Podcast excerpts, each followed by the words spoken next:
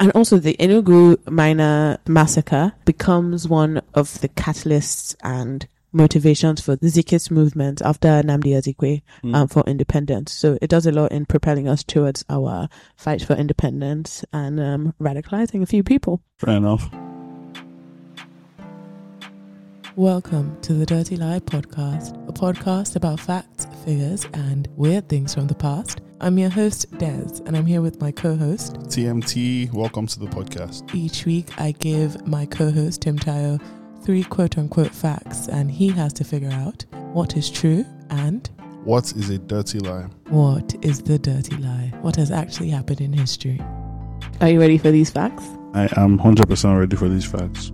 Fact one Job Maseko Mm-hmm. Was a South African soldier during World War II. Mm-hmm. and he was taken back as a prisoner of war by Germany. And he escaped by making a bomb out of a milk tin. Hey, we've all been there, right?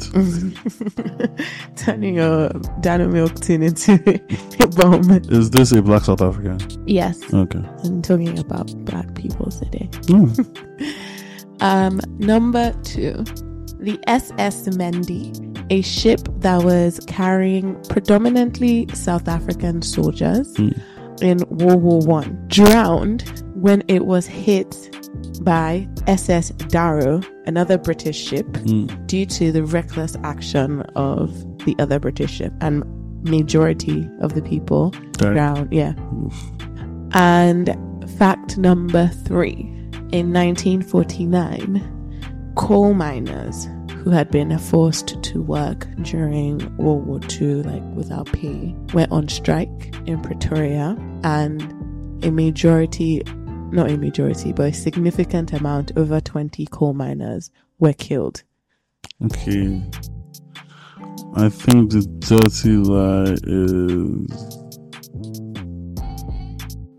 Please remember to subscribe to our podcast wherever you listen to podcasts and hit the bell so that you get notified every time we drop an episode and you don't miss out on anything. If you're about to listen, please just sub- subscribe. You can always, you know, come back and unsubscribe if you don't like it, but please subscribe first. Thank you. Do it right now. Right now. Hit the button. Let's go.